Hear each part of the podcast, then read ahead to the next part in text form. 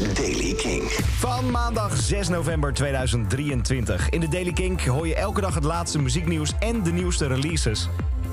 Vandaag is dat nieuws over onder andere Queen's Pleasure. Goed nieuws daarover Last Dinner Party en Slipknot. Jasper Leidens. We beginnen deze Daily King met slecht nieuws over een eh, UK indie band. Ze heten The Night Café. Ze hebben vandaag namelijk bekendgemaakt dat hun jeugdvriend en zanger is overleden. Hij is 26 jaar geworden. De band deelt in een emotioneel statement hun verdriet en vele herinneringen die ze naast de muziek ook aan hem hebben. Ze hebben gezegd: het plotselinge verlies van onze beste vriend Sean is hartverscheurend. Woorden schieten tekort om de pijn die we nu voelen te omschrijven. We kunnen het nog steeds niet bevatten.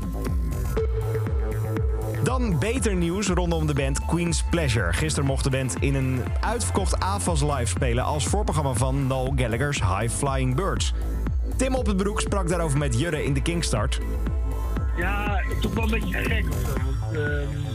Want ehm, ik had volle avonds, dat zie je zeg maar, meer, op filmpjes. Dus het was zeg maar meer zeg maar dat je even drie nummers moest, eh, moest winnen aan zo'n zo'n grote crowd of zo. Ja. Eh, en verder ging het eigenlijk wel op een soort, ehm, ja, op een soort, eh, op een soort high, weet je wel. Dat je daar gewoon op, eh, op, op eh, bounced of zo. Mocht je denken ik wil Queen's Pleasure zien, binnenkort gaan ze op een hele Nederlandse tour.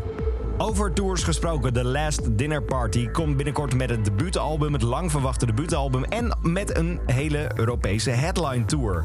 Dat doen ze om het album Prelude to Ecstasy te promoten. Het komt op 2 februari uit. De tour start 16 februari in Berlijn. Gaat daarna nog langs de steden zoals Keulen, Parijs, Brussel, eh, Zurich, Milaan en Wenen. De Nederlandse show, dat is ook mooi, is maandag 19 februari in de Melkweg. Slipknot heeft bekendgemaakt dat ze hun drummer Jay Weinberg uit de band zetten. Die gaat de band verlaten. Volgens een verklaring op de website van de groep was het een crea- creatieve beslissing om uit elkaar te gaan. Weinberg is 33, kwam in 2014 bij Slipknot om toen het vertrek van het originele bandlid Joey Jordison op te vullen. De band heeft gezegd altijd aan zichzelf te willen blijven werken. Dan is er heel goed nieuws als je fan bent van het festival Jera On Air. Want ze vieren namelijk een nieuwe editie. Volgend jaar van 27 tot en met 29 juni. Editie 30. Als je houdt van punk, hardcore en metalcore, dan moet je erbij zijn. Nieuwe namen bekendgemaakt op de donderdag onder andere Electric Callboy en Bad Religion. Samen met Authority Zero en Madball. Vrijdag Dropkick Murphys en Sum 41 samen met Silverstein en Counterparts onder andere. En op de zaterdag sluit het festival af met onder andere While She Sleeps en Die Art Is Murder. Tickets die gaan binnenkort in de verkoop en zijn 189 euro voor drie dagen. Tot zover deze editie van de Daily Kink. Elke dag binnen een paar minuten bij. Knal hem gewoon in je podcast.